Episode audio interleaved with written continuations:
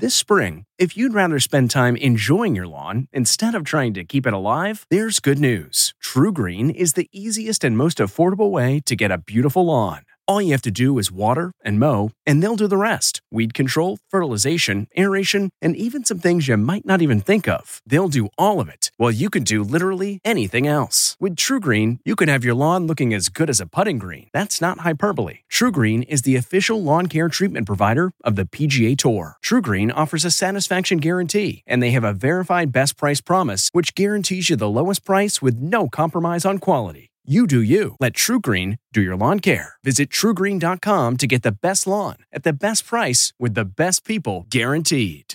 This episode is brought in part to you by Audible, your go to destination for thrilling audio entertainment. Whether you're looking for a hair raising experience to enjoy while you're on the move or eager to dive into sinister and shocking tales, Audible has an exclusive collection of thrillers from best selling authors that will keep you on the edge of your seat like James Patterson's first audio only thriller, The Coldest Case. Experience stories like never before, where every chilling detail is brought to life by captivating sound design. Plus, as an Audible member, choose one title a month to make yours forever. And now, new members can try Audible free for 30 days. Just visit audible.com slash WonderyPod or text WonderyPod to 500 500. That's audible.com slash WonderyPod or text WonderyPod to 500 500. Five, four, three, two, one. But who's counting, right? And his name is Major. Oh, ladies and gentlemen, please welcome Major Garrett. From the nation's capital. Major, fantastic. It's The Takeout. This is a major achievement. With CBS News Chief Washington Correspondent Major Garrett, yes, CBS, yes, hi. Major Garrett. Major, that's nonsense, and you should know better. Is Major out of the doghouse? the answer is yes. Welcome to the very best part of my broadcast week. I'm Major Garrett. Man, are we in a great place. I'm telling you, one of the best places this show has ever been. The National Mall, Washington, D.C. Sweet Home Cafe is our location, which is in the National Museum of African American History and Culture. Lonnie Bunch is with us. He's the founding director of this museum. He's also the 14th director of the Smithsonian Institution. Lonnie, it's great to see you. It's my pleasure. Thank you for being here. And as you can see, watching on Paramount Plus and CBS News streaming, lunch has arrived. That's we'll right. deal with that in That's due right. course. Mhm. Collard greens, ma- macaroni and cheese, fried chicken, cornbread. What else are we going to have in Sweet Home And- and- Cafe? and diet iced tea, Eh, Right, right, exactly. and black coffee for me. Um, Lonnie, a couple of general questions about the Smithsonian itself. Mhm. Those of us who live in Washington, D.C., hear about climate change and we hear about the tidal basin and rising and a big think going on about water intrusion into the mm-hmm. National Mall mm-hmm. and the jeopardy that maybe the Smithsonian museums here are in as related to that. What can you tell us? Well, the reality is that the battling climate change is really going to be a national issue, mm-hmm. um, and the mall is subject. What we did though, when we built the National Museum of African American History and Culture, we used the state-of-the-art technology. So we, I learned more about slurry walls and pumps, so to make sure this is protected. And what we've done in other museums is made sure that we've removed artifacts from lower level. We have people that are ready to help whenever there's an emergency. So in some ways, like the rest of the world, we're touched by climate change, but we're ready to handle it And mitigating it as best as you possibly can. as best as we can. What is the state of the Smithsonian museums in Washington, D.C. post COVID? Well, the Smithsonian is the greatest gift to the world, and that we have now returned to significant visitation. I think we're about 75% of where we once were. Um, you know, we, we usually average, oh, 30 to 40 million visitors a year. And so we're getting we're getting about 25 to million visitors. So we're getting there, mm-hmm. but it's slowly coming back, and that's really crucially important for us. How difficult was COVID for you and the Smithsonian? COVID was a challenge because one, my overwhelming goal was to keep everybody safe, mm-hmm. was to protect staff, um, protect the visitors, and you know I started out being known as the guy that um, built the National Museum of African American History and Culture. Now I'm known as the guy that closed the Smithsonian twice, right? Right, right. And so I think the notion of closing the Smithsonian was really a challenge. But I'm very proud of the fact that what it forced us to do was to think about how we serve the audiences who can't come in. Mm-hmm. It allowed us to do much more with digital, much more with virtual, and so in a way, it's going to serve us in good stead going forward. Very good. The National Museum of African American History and Culture is your great contribution to America and its museums. No one da- disputes that. It's an 11 year part of your life. I've just finished reading your book, A Fool's Errand, about that journey. Near the end of the book, you talk about the number of visitors that this museum attracts on a daily basis.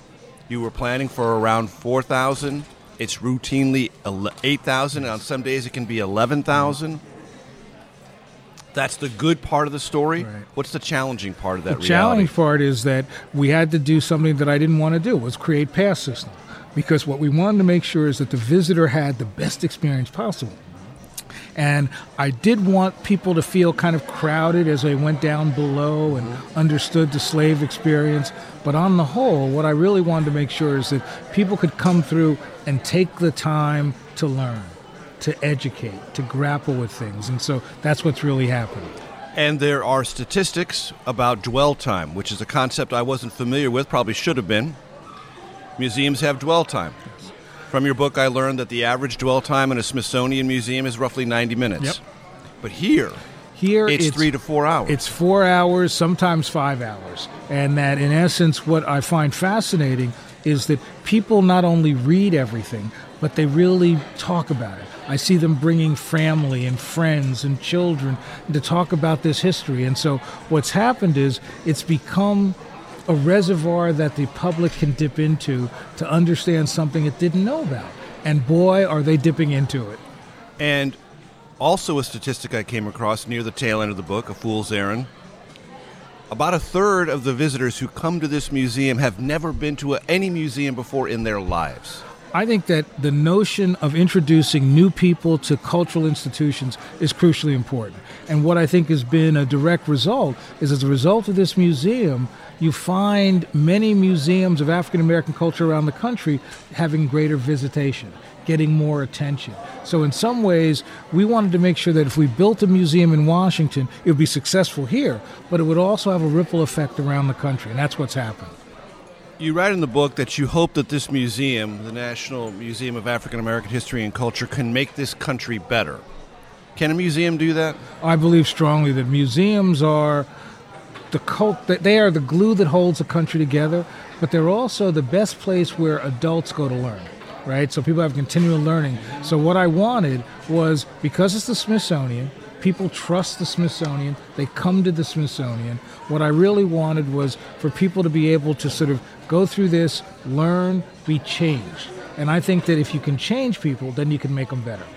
You mentioned the Smithsonian. You also write in the book that the Smithsonian wasn't ready for this museum. What do you mean by that? Well, you think about when I started. I came back from Chicago. This was my sort of third time at the Smithsonian. And all of a sudden, they gave me offices over in what is now L'Enfant Plaza, a hotel near here. And when I went to go there, there was suddenly the door was locked. And I knocked on the door, nobody let me in. I went down to the front desk, said, I'm the new director of this museum. I'd like to get in. And they said, We don't know who you are. We're not going to let you in. So then I went down to security and I said, Come on. You know, I gave him the, Come on, brother, you know, let me in, right? And the guy said, You might steal something. And I'm like, What am I going to steal from an empty office? So we go back, and I had a staff of two in those days. And so all I did was sort of stand there, and then a man came by with a maintenance truck and had a crowbar. So I used the crowbar and broke in. And so, in essence, it made me realize that the Smithsonian wasn't ready for us. I'm not sure I was ready, but that in essence, I wasn't sure America was ready. But in essence, by breaking in, we realized we're going to get there. It just may take a little more time. Lonnie, listening to you tell that story, it feels almost like in that moment, a human symbolic representation of doors locked in front of African Americans for 400 years. I think that's right. I think that what this was was breaking into those doors that have been closed for so long. And that what it is is that it was shining a light not just on black America, but on America. And I think that's the greatest strength of this that this was really framed not to be a museum that said this is for black people by black people, but rather to say that black culture is too important to be in the hands of just black people. That in some ways it's a quintessential American story. And so we really wanted people to be changed. I wanted people to cry, um, be angry, but I also wanted them to find the joy and the resiliency that's in this community. We'll get back to the crying and anger in a second. One of the other things you write in your book is that the museum hierarchy in America has almost always been white. Talk about that. I don't know how many times I've integrated museums, meetings throughout my career. And what I realized is there were really gifted people, better than me, who didn't get a chance because they were black to run these museums, to be the head curator. So I used my career recognizing that it wasn't about me. It was about opening doors for others, trying to make sure that we had leadership, curatorial, and it was also crucially important that it wasn't just bringing in people of color. It was basically hiring a diverse team and making sure, regardless of who you are, you understood this culture, that you were shaped by the culture, whether you were white, Italian, I, whatever. And so my goal was to make sure that we would be a symbol of what is possible in this country whether it's by the kind of staff we had, whether it's kind of the, the success we've had. The goal was to recognize that this was the Smithsonian. So this gave you a chance to do something that you might not be able to do in other places. A symbol of what is possible. That's Lonnie Bunch. I'm Major Garrett. We're at Sweet Home Cafe in the National Museum of African American History and Culture. Back for segment two in just one second.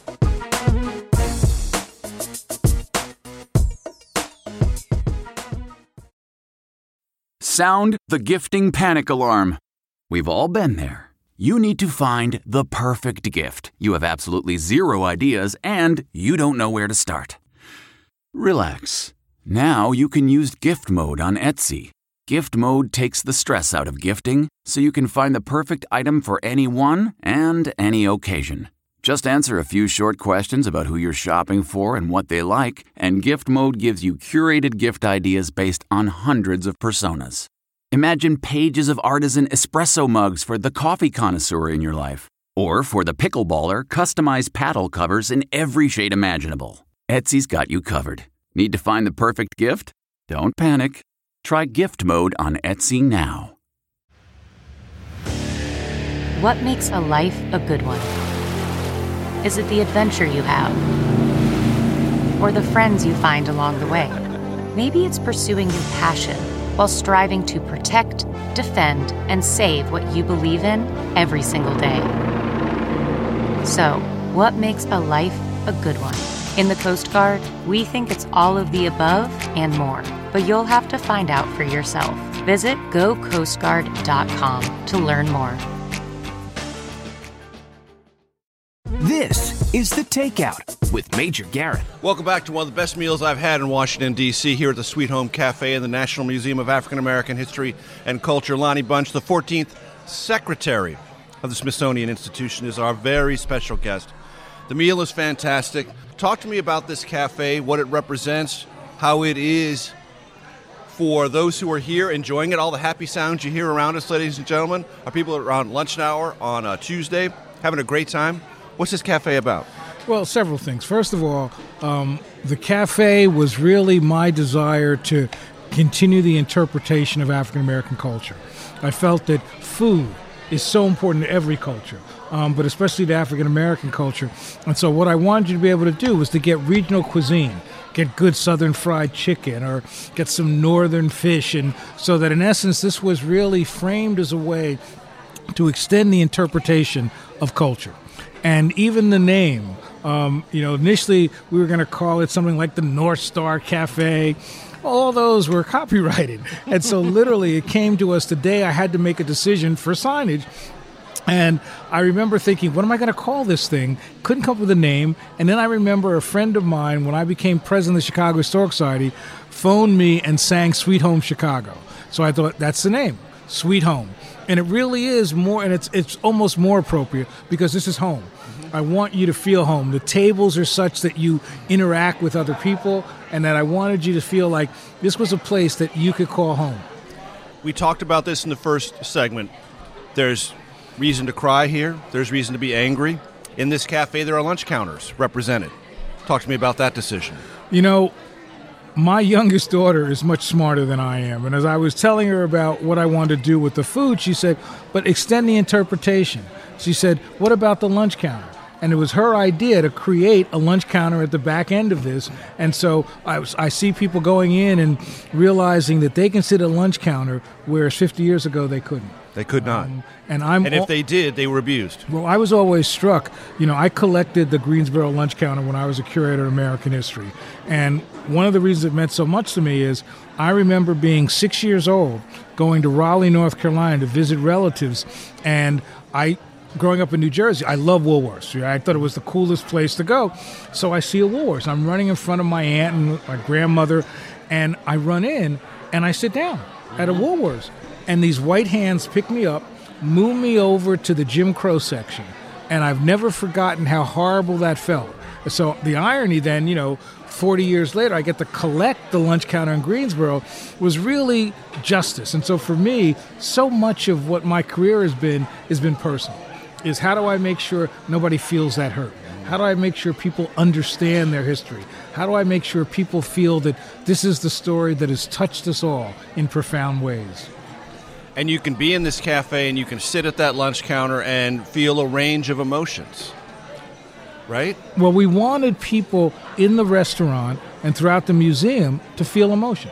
The notion was that if you came through this and you grazed, or you didn't stop, mm-hmm. or you didn't feel emotion, then we failed. Because this is about emotion and people and prosperity and hope. And so for me, what I think I wanted to do was you sit down in this cafeteria and you think about what you saw, mm-hmm. and I hope what it does is inspire new generations of activists mm-hmm. to help people say, I too can make a country better. And there are pictures in this cafe of the food journey in America. There's music that is familiar to anyone who understands or appreciates rap or R&B or Motown or anything like that. It's a full uh, audio experience Absolutely. as well as a place to have a great meal. Well, the goal is to create a space that is learning but is also fun. Um, and nobody can't smile when you come in and have a great meal, and that's the goal. That's one of the goals of the takeout, by the way. The reason I have a conversation over meal is I've always believed, and it's one of the things that it's at the heart of the origins of this show, is that every conversation is better when you're eating. Absolutely. Every Absolutely. conversation is better. It is more natural, it is more honest. Yep.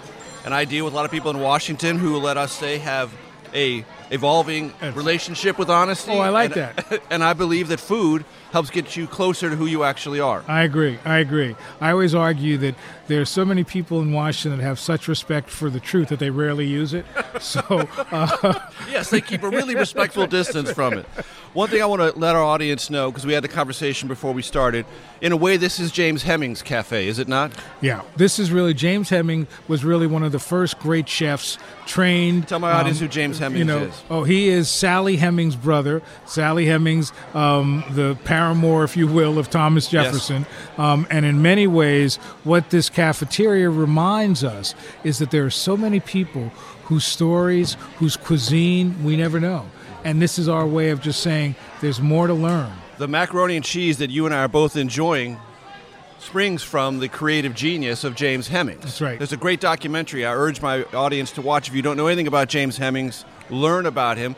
Thomas Jefferson took him to France while he was there. While he was there, he was trained by French chefs. He came back to America when Thomas Jefferson became president. Yep. He asked James Hemming to be his chef, but he would not send him a direct letter. Right. James Hemming said, If you will send me a direct letter, Mr. President, I will consider it. But Thomas Jefferson could not no. find it within himself no. to send a direct letter mm-hmm. to James Hemings. We are in, to my way of thinking, ladies and gentlemen, James Hemings Cafe. That's right. Well, what for me, it's James Hemings Cafe. It's a great grandmother who I'll never know. Mm-hmm. Um, it's really anybody who once realized that eating a meal gave them cover from the world that they were dealing with. And so for me, this is a way for after you go through a really interesting museum, it gives you cover to relax and to really enjoy and to chat with each other. And for anyone who has a cook, to use a phrase you see frequently in this museum, made a way out of no way. Absolutely. Um, made a way out of no way is meaning with limited means, limited variety of food, and and really meaning that you find creative ways to survive. You find creative ways to create food, to find political rights, to get education. So for to me, yourself to the make th- a living. Yep, the theme of this museum is the amazing ability of people to make a way out of no way, to draw that line from the Bible and recognizing that their success is believing in the better day, believing in a tomorrow that you can't see. I want to tell people uh, I had the chance to go through the museum very recently.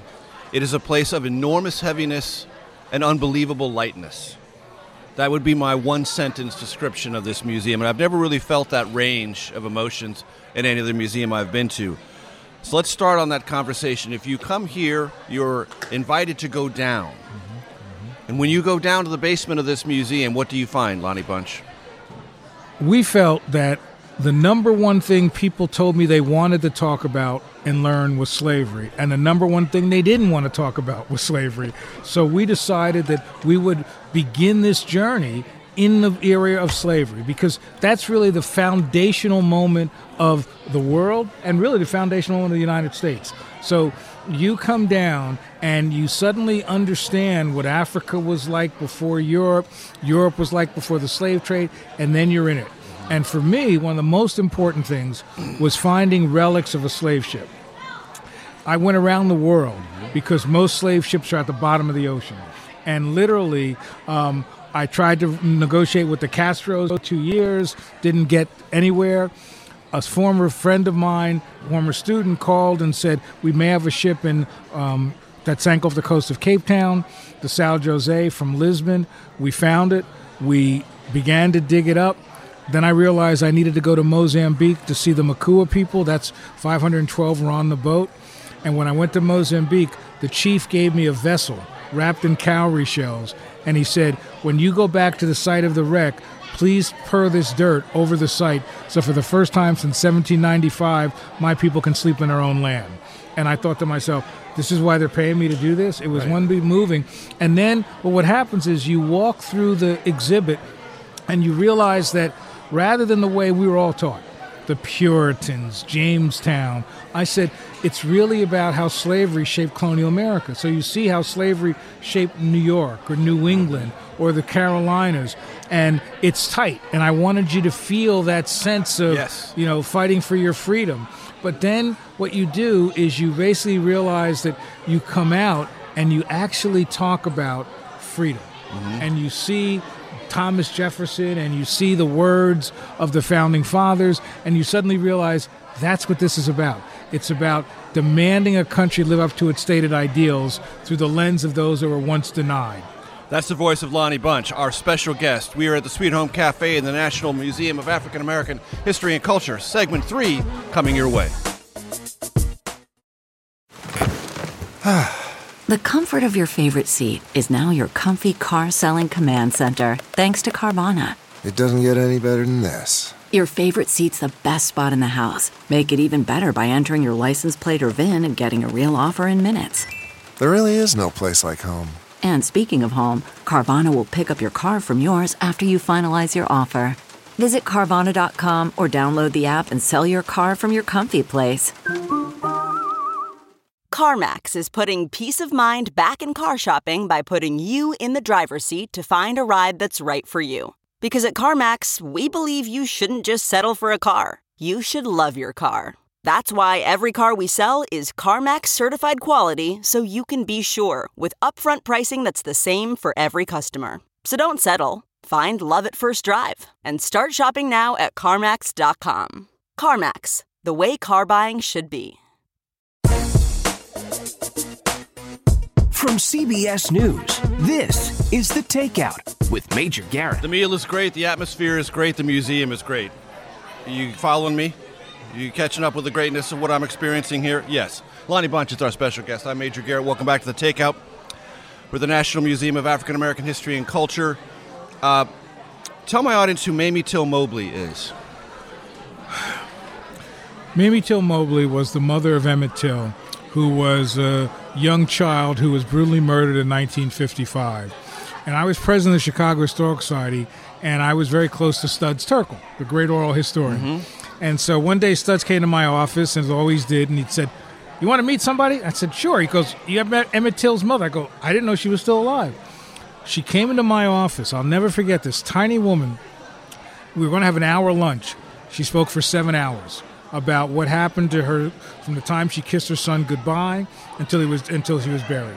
And so I became so enamored with her that I basically wrote about her for the newspapers in Chicago. When I came back here, she had something passed, and I said, I want to tell the story. But then what happened is that the casket was discovered. Basically, he was disinterred, um, put in a new casket, and the old casket was supposed to be preserved, and it wasn't. And the family called me and said, What can we do? And I thought, Well, should I collect a cask? Isn't it kind of ghoulish? So at first I said I would collect it and preserve it, but never show it. But then when we were doing the museum, I thought of Mamie Till saying to me, for 50 years, she carried the burden of remembering Emmett Till, and it was my turn. And so we crafted an exhibition that was really about the funeral because I really didn't want it to be just about the broken body of Emmett Till. Mm-hmm. I wanted it to be the courage of this woman who basically, at the worst moment of her life, used that to inspire people to fight for civil rights and fairness. And, and for my audience, Lonnie, just briefly remind them of the decision she made about what she did, the reason why how we kept Emmett the Till casket, was in his casket. she decided that she had to have an open casket because she wanted the world to see what they did to her son. And How that courage, oh, it was. horrible. And that courage, the fact that it was then published in a black newspaper and then it began it over the world, it really rejuvenated the civil rights movement. And I would argue so much of the change of the 50s and 60s started from that moment of her courage. And as you put this museum together and as people experience it, there is that very harsh juxtaposition of agony and possibility. That is the story, isn't it? It is the tension between pain and resiliency, right? It's the tension between unbelievable obstacles and unbelievable, unshaking faith in a better day. And so, what I really wanted was implicit in what I wanted to try to do was to tell people that don't run away from this history. Dip into this history like a reservoir of hope. And that if you could be as strong as the people we've talked about in this museum, you can help change a nation as well. That was my goal. And you don't want people to walk through this museum wearing a cloak of shame, No, do you? No. The goal was to look at a world we made together. We look at people who cross racial lines to demand change. We look at the impact of African American culture on all of us. All of us tap our toes to James Brown or some rap music. And the goal was not to find guilt or assess blame. The goal was to say, if America is the home of the brave, are we brave enough to face our history? And if we are, then we can learn from it because for me, this is an optimistic, a hopeful history because these are people whose efforts helped America live up to its stated ideals. And what's wrong with that? There's a part, part, a part of the book that I came across that I found very interesting that speaks to this larger inspirational dynamic of the African American experience in America. You were in some country in Scandinavia, unnamed, in a somewhat remote area, and someone mentions, Do you know who Al Green is? Yep. I was Tell in, me that story. I was in northern Sweden, and I was meeting with some of the Sami people, the leaders of that tribe that we used to call Laplanders, but they're saying. And so I'm sitting there, and the chief through a translator. I'm sitting under a reindeer tent, and I'm thinking, "How's a kid from Jersey doing? What am I doing here?" And he said to me, "Are you an American?" I said, "Yes." He said, "Do you know Al Green?" And I said, "You mean Al Green?" He said, "Al Green, the music." And I was to myself, if African American culture is here, it's got to be all over the world. And so, of course, I call Al Green when I get back, right? Mm-hmm. Al, they heard about you in, in you know Sweden. He goes, of course. Talk to me about the building itself. Why is it shaped the way it is? What is the importance of water in its relationship to the building and the corona? Building on a national mall is one of the greatest challenges, partly because um, it's where the world comes to learn what it means to be an American. And I wanted it to be a place where it was symbolic. So, several things. First of all, when you come into this, when you walk to this building, you notice it's a darker tint. Right? I want it's a bronze Corona because I wanted people to realize there's always been a dark presence in America that was often underappreciated or overlooked. So I wanted on the National Mall for there to always be this symbol. Right. Right. And then what I realized is that I wanted the museum to be a signature green museum. So it was the first green museum of the Smithsonian. And when I brought the great designers, David Adjaye and Phil Freelon and Max Bond, I said, I need something that's going to speak of spirituality, uplift, and resiliency. So they create a corona that's tilted up. Mm-hmm. Um, and their argument is that it came from uh, a Yoruba post that was made in that shape. I said it came from a picture I saw of black women whose hands were in prayer at this angle. So, regardless of the origin story, mm-hmm. it really is about looking up. And then um, the initial notion was was going to be solid bronze. Well, you can't have solid bronze. So the architects were going to just punch holes in it. And I said, I'm paying too much money to punch holes. So I went down to New Orleans, took pictures of the ironwork in New Orleans and Charleston. The architects then put that over the entire filigree of the building. So, what the building is, not only is it a symbol of presence, but it also says there's so much in America that was built by people we'll never know. And here's my way of saying thank you. Has anyone said to you it looks to them like a ship? I've heard people say it looks like a ship. I've heard people say it looks like the crown. Mm-hmm. I've heard people say it looks like a hat. Mm-hmm. Um, and that's great because I want people to bring their own view to it. Right. But the goal was that this was going to be a place that was helping America to remember no matter what. And as long as there's an America, that building will be there. Back to the beginnings of our conversation about the basement of the museum and the slave trade.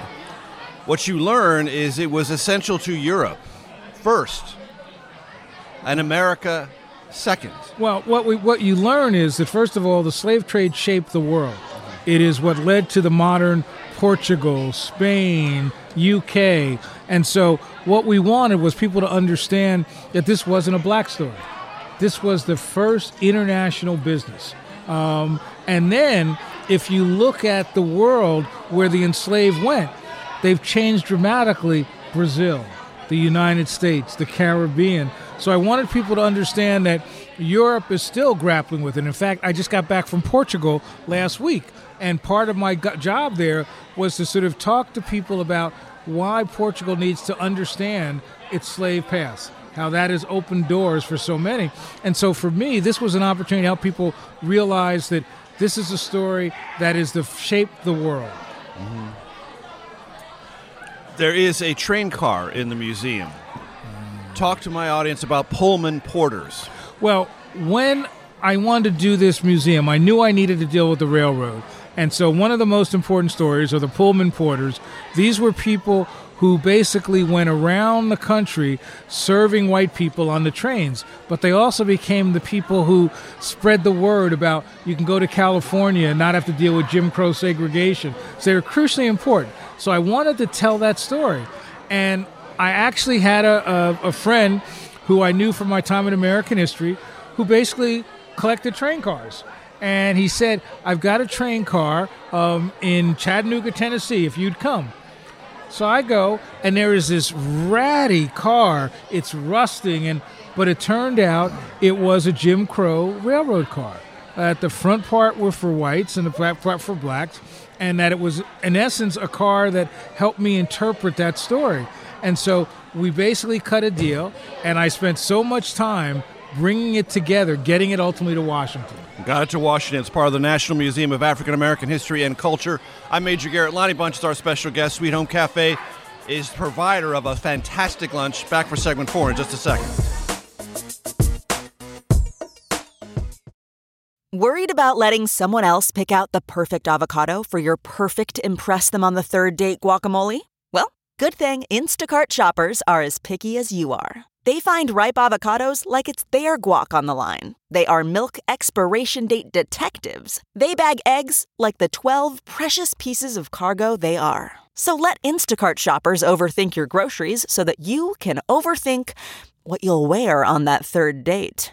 Download the Instacart app today to get free delivery on your first three orders while supplies last. Minimum $10 per order. Additional terms apply. Okay, picture this. It's Friday afternoon when a thought hits you. I can spend another weekend doing the same old whatever, or I can hop into my all new Hyundai Santa Fe and hit the road. With available H track, all wheel drive, and three row seating, my whole family can head deep into the wild. Conquer the weekend in the all new Hyundai Santa Fe. Visit HyundaiUSA.com or call 562 for more details. Hyundai, there's joy in every journey. From CBS News, this is The Takeout with Major Garrett. Lunch is still epic. The museum is still epic. Lonnie Bunch, epic also. Lonnie, uh, I want to ask you about some contemporary issues right now, dealing with history and the instruction thereof. In Florida, the Republican governor, Ron DeSantis, has essentially moved to eliminate certain forms of what he calls biased or agenda driven education out of Florida high schools. How do you evaluate that? How do you watch that play out? To me, it's very disturbing because if an agenda driven history is a complete history, a history that really helps us understand all the dark corners of our experience, It helps us understand that the country that we are was shaped by many people who demanded it live up to its stated ideal. If that's agenda driven history, I love agenda driven history. I think my concern is that we should be brave enough to recognize that these stories, whether they're African American, Latino, Asian American, or really immigrant history generally, these are stories that have difficult moments, but they're stories that profoundly made this country who it is. And so, my concern is how to make sure teachers at the primary level, at the secondary level, have the courage, but also the cover to be able to tell these stories. That's the biggest fear.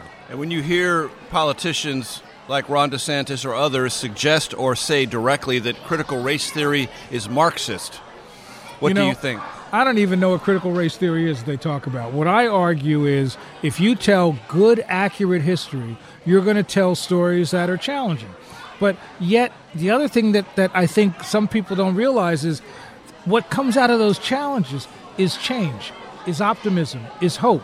And that in some ways, I would argue that what they forget is that America has always been a work in progress. And that in essence, the nation changes based on the way people push and believe, but they all try to strive with the, to our founding ideals. So for me, it's troubling that there is a fear of our past. You say in the book, and this museum is quite obviously dedicated to the proposition that you can tell a lot about a nation by what it remembers and also what it tries to forget. Yep. This yep. appears to me to be a place to fill in that forget part of America. I think that's absolutely right. I, I, am always struck that um, if a nation forgets, it's almost like saying we're comfortable as people knowing that our grandfather or grandmother's DNA shaped us but we're not comfortable recognizing that the history that shaped them shapes us. And so, in a way, all I'm saying is forgetting really means that you are not understanding half of who you are. Mm-hmm. And my goal is help understanding, help America understand itself, because by finding that understanding, my hope is you find hope, and you find a change that makes America different. Let me be honest. You know, I'm old enough to remember Jim Crow, right? I'm old Mm-hmm. enough to have been called names I hated to be called. Um, and you tell me that that's not important for people to know um, because I look at that and say, but look how we've changed. Um, and so for me, this is all about how do you help a country change itself, live up to its ideals. I may not uh, articulate this properly, Lonnie, but it seems to me that if you grew up in this country black, you always had to understand white America. But you didn't always, as a white person, have to understand black America. And it seems to me one of the things this museum tries to do say to white America, to understand yourself, you must understand black America. Exactly. Exactly. I mean, I think that's really the key. I mean, there's this notion, uh, you know, black people were taught you got to be twice as good to get half as far, right? And so part of it is saying that we had to understand how to fit in right? Um, you know, I grew up in a town that was overwhelmingly Italian, so I grew up speaking Sicilian, right? You know, you you want to sort of find ways to fit in, but you also then want to find ways to say nobody else is going to have to experience the same thing I experienced. So how do we how do we change the narrative? How do we express our education? And that's what this is really about. Let me ask you a question related to this museum, but also to the Smithsonian mm-hmm. writ large. What's missing? Well, what's missing in this museum is Willie Mays' glove. I'd give anything for Willie Mays' glove, okay? Let me be real honest. Um, but I think what's missing is not so much what's missing in the Smithsonian. What's missing is the public's understanding of the richness of the Smithsonian. The public understanding that, you know, you saw an image of the black hole. Well, that's us. That was our, our Astrophysical Observatory in Cambridge. When you look at climate change, we've got all these people working on it in Panama at the mm-hmm. Tropical Research Institute. So, in some ways, what I've argued is the Smithsonian needs to be the place that helps America um, grapple with the world it's facing. It has to be the place to give America the tools it needs. And it's not that place that is sometimes clumsily, sometimes comically referred to as America's attic. You know, I would argue that it's America's memory, it's America's collective understanding of science, it's America's understanding of create visual creativity. So in some ways, it's not an attic because an attic suggests that it's not important. What this really suggests is this is like sitting around the dinner table, learning more about yourself, learning more about society, learning more about science. So the Smithsonian really is this gift to America. Really, it's a gift to the world to understand itself. For my audience who's thinking about a trip to Washington, tell them about something within the Smithsonian complex that they think they know but they don't really know and they would be amazed to find. Well, I think one of the things that's really amazing to me is that um, I go into the Air and Space Museum, and you know I expect to see the Wright Flyer, etc. But you go in, and suddenly you see all the things that led to the Wright Flyer. Right? You don't think about that, and so there's a there's an unveiling within the Smithsonian about our history. And I got to be honest, I'm not a jewelry guy, but I love seeing the Hope Diamond. Uh, you know, and in some ways, the great strength of the Smithsonian is that it's got amazing art that you can't see anywhere else.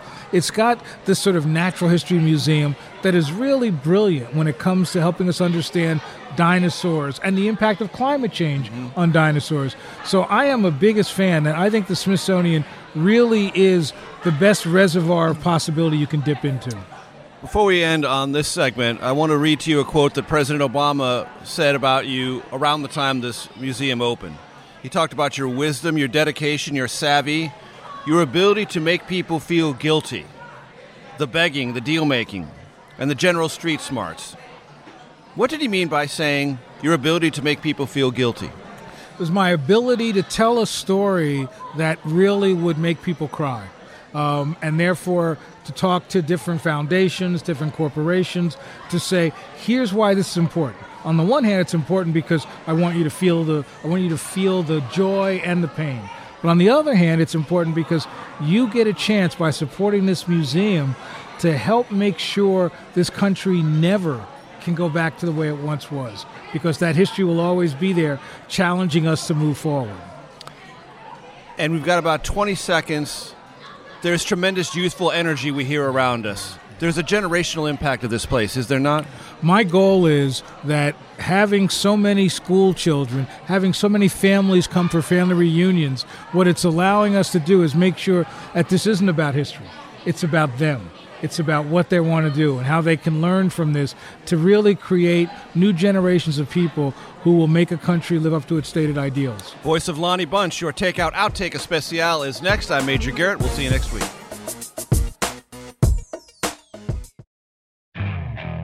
Okay, picture this. It's Friday afternoon when a thought hits you. I can spend another weekend doing the same old whatever, or I can hop into my all new Hyundai Santa Fe and hit the road. With available H-Track all-wheel drive and three-row seating, my whole family can head deep into the wild.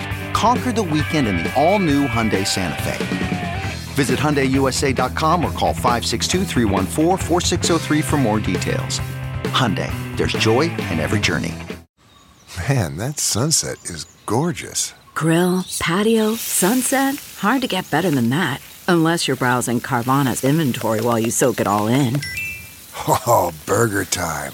So sit back, get comfortable. Carvana's got thousands of cars under $20,000 just waiting for you. I could stay here forever. Carvana, where car buying meets comfort, meets convenience. Download the app or visit Carvana.com today.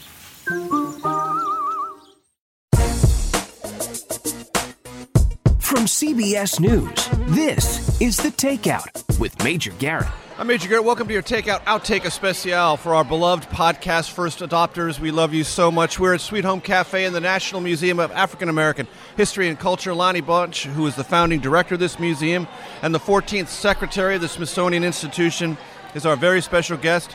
For those watching on Paramount Plus, CBS News streaming, lunch continues Mm. to be outstanding, epic. So we have three threshold questions in this Okay. part of the program, mm-hmm. Lonnie, and I can't wait to get your answers. Okay. Take these questions in any order and take as long as you need. Most influential book in your life and why?